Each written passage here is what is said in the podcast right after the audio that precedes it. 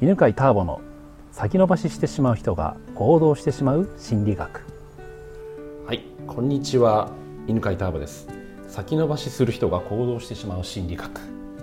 今日は八ヶ岳じゃなく東京の大崎で収録してます。ちょっと、ね、仕事の都合で八ヶ岳でね収録することができなかったので、えー、プロデューサーのプロデューサーでしたっけ？竹ちゃん。うん、なんでしょうね。なんでしょうね。まあ、プロデューサーののオフィスかな、オフィス？かな、はい、でね、えー、やってるんですが、今日はね、二人の受講生が生徒が来てくれました。えー、っと柳井奈々さんとエリンさんですね。はいはい、よろしくお願いします。よろしくお願いします。えー、じゃあね、まずあの簡単にいつも説明しているこの講座の基本の心理学の法則を言っておきますね。まあ、2人はねあのもう聞いてもらっている話ですが、えーまあ、後ろにねホワホワイトボードあるんでねちょっと書いておきますと、まあ、ピラミッドになってまして人の心というのは5段階のね、えー、欲求があります。一番下が生存欲求ですね、でその上に安全欲求があってその上に社会的の社会的な欲求がありそして承認欲求があってで一番上に実現欲求があると。でこの欲求の構造というのは下が満たされると上の欲求が出てくるというそういう仕組みでしたね。で、えー、あらゆるね悩みとかあとはそうそうそうこのポッドキャストのタイトルでもある先延ばししてしまうというのも実は欲求の問題だというねお話をずっとしてきたんですが、うん、じゃあ今日はせっかく生徒がね 来てくれてますので、うん、具体的な悩みをねしていてもらって、はい、それってどういう心の仕組みで出てきてるのかっていうのをねお話をしてみたいと思います。はい、はい、では柳井奈々さんはい、ちなみにあのお仕事はお仕事は、えっと、メイクセラピストという仕事をしてまして、うん、メイクを通して、あの自分を好きになるっていうサポートをしてます。ですよね。ですよね。はい。もうね、付き合い長いからね。そうですよね。はい。まあ初めて何年？初めてですか？えっと習い始めて10年で初めて7年です。7年ね。すごいね。はい、じゃあ今日はどんな悩みなんでしょう？どんな悩み？でも本当にあのなんかタンプさんのおかげか、うん、悩みが本当に最近なかったんですよ、うんうんうんうん、でその自分のことを好きじゃないとか、うん、稼げないとか、うん。あの彼氏がいないとかその3つの悩み大きい悩みがあったんですけど、ね、その3大悩みが解決されて、ね、で今ほとんど悩みがない状態で、うん。いいね、今日どうしようかなと思って、うん、絞り出したやつ。絞り出した悩み絞り出した悩みを解決してほしいなと思ってます。いいであちなみに解決できるかどうかは分かんないから。分かりました、はい、一応聞くだけ聞きます。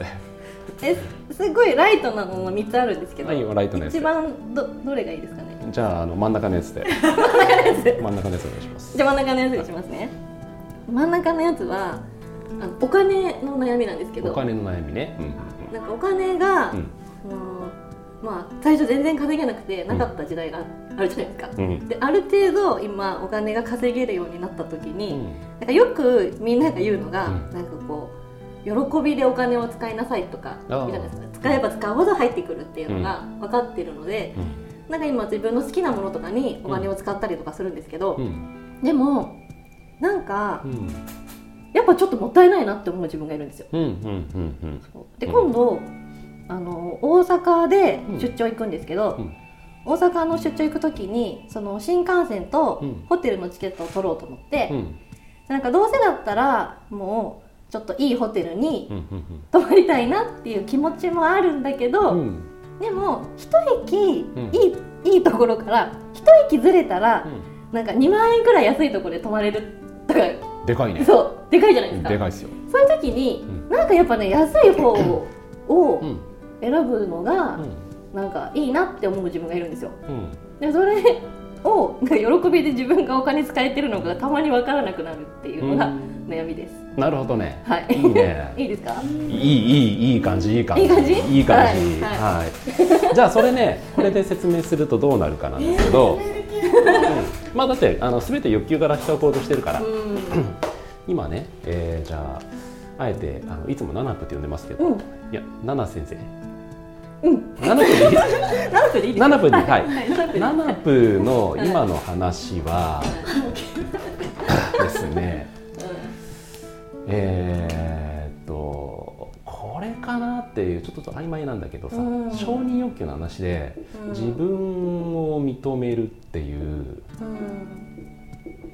ん。のと、あとは最初に言っていた喜びでお金を使いなさいっていう話を聞いてるって、聞いてるお金が喜びで使えないなんか要するにちょっと、えー節約してしまうことだよね多分。そうそうそうですね。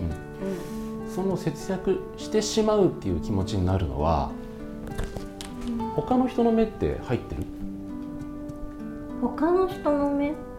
私だけが残念に思ってる？それとも他の人にこれをそれを選んでることを知られると嫌だなっていう感あーあー。自分がってことですよね。じってことなのかな？えなんかあのちょっと話ずれちゃうかもしれないですけどいいですか、なんか例えば、うん。男性自分の好きなタイプとかって、お金があるけど私豪遊する人があんま好きじゃないんですよ。お金きちっと稼ぐし、うん。なんか仕事もちゃんとしてるけど、うん。なんか締めるところ締めれる人が好きで、うん。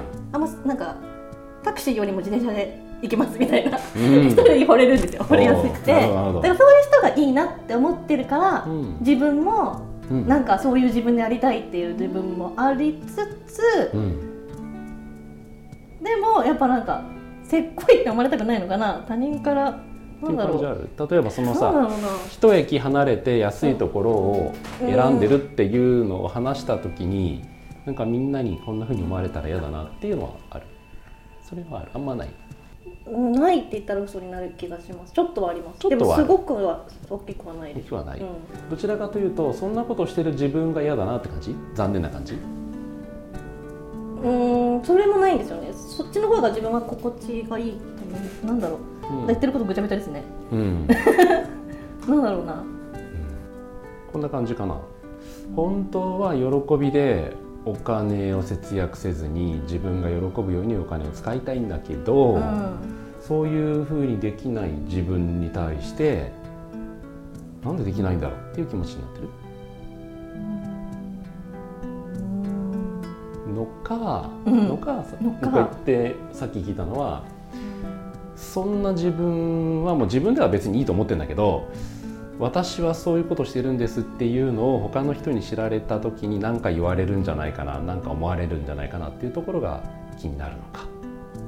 どっちかといえば自分か自分なんですね、うん。はいはいはい、なうん。じゃあ自分の。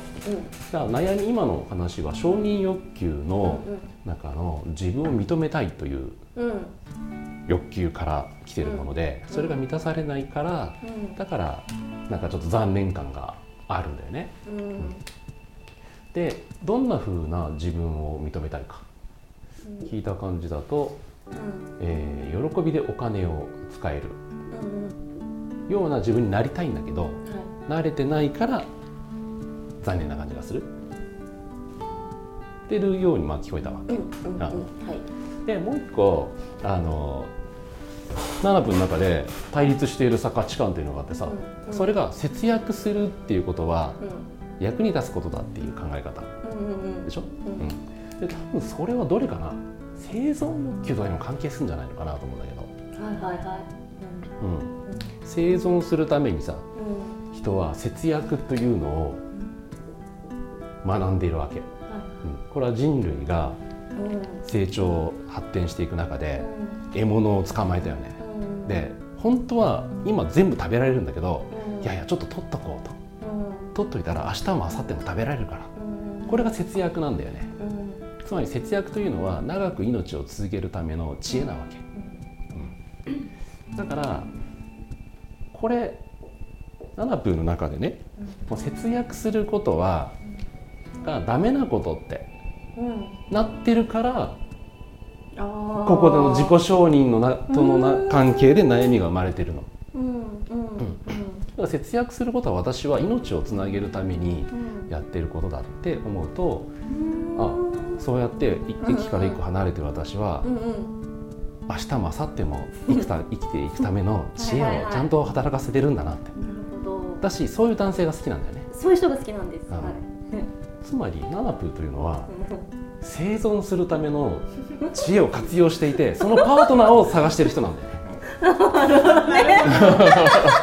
うん、でそれがすっきりすると思うし。すっきりしますね、うん。はい。あとはじゃあ結局目的というのはね喜びでお金を使えることが大事なんじゃなくて、はい。長く生きることが大事っていうか最終的目的なわけ、それが満たせていれば、うん。うん、そんなに無理して節約しなくてもいいわけ私の目的を喜びでお金を使うことじゃなくて節約してあごめん、えー長く生きることって、うーん。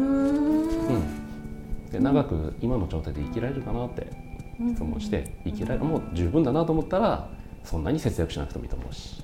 うん。うん。つまりお肉をね。ああもうもっと食べていいんだなってなるし。うん。節約したらもっと長く生きられるなと思ったらば節約したらいいと思うし。そこで判断するとすすっきりするんじゃないかなと思います。すっきりしました。はい、はい。なんか一言。感想。感想。これ話を聞いた感想。を感想？そうします。そうしてください。ということで、はい、はい。最初はねなんはい。か何が一体悩みなのか。微妙な感じでしたが、まあ、どういずれにしても常にねこの人間の心の構造から悩みが生まれてると。はいでここに立ち戻るとね解決するっていうねそんな話でしたね。はいはい、ということで今日はこんなところでありがとうございました。ありがとうございました では最後にお知らせがあります。2016年の11月から、犬飼ターボのセンターピース1日集中講座というですね、人間心理学の講座が始まります。ポッドキャストを聞いている方は特別価格で参加していただけます。1日集中講座の申し込み欄の一番下にですね、紹介者欄というのがあります。そこに、ポッドキャストと記入してください。通常3万円のところが、なんと8000円プラス税で受講することができます。ぜひインターネットで、犬飼ターボセンターピースで検索してくださいね。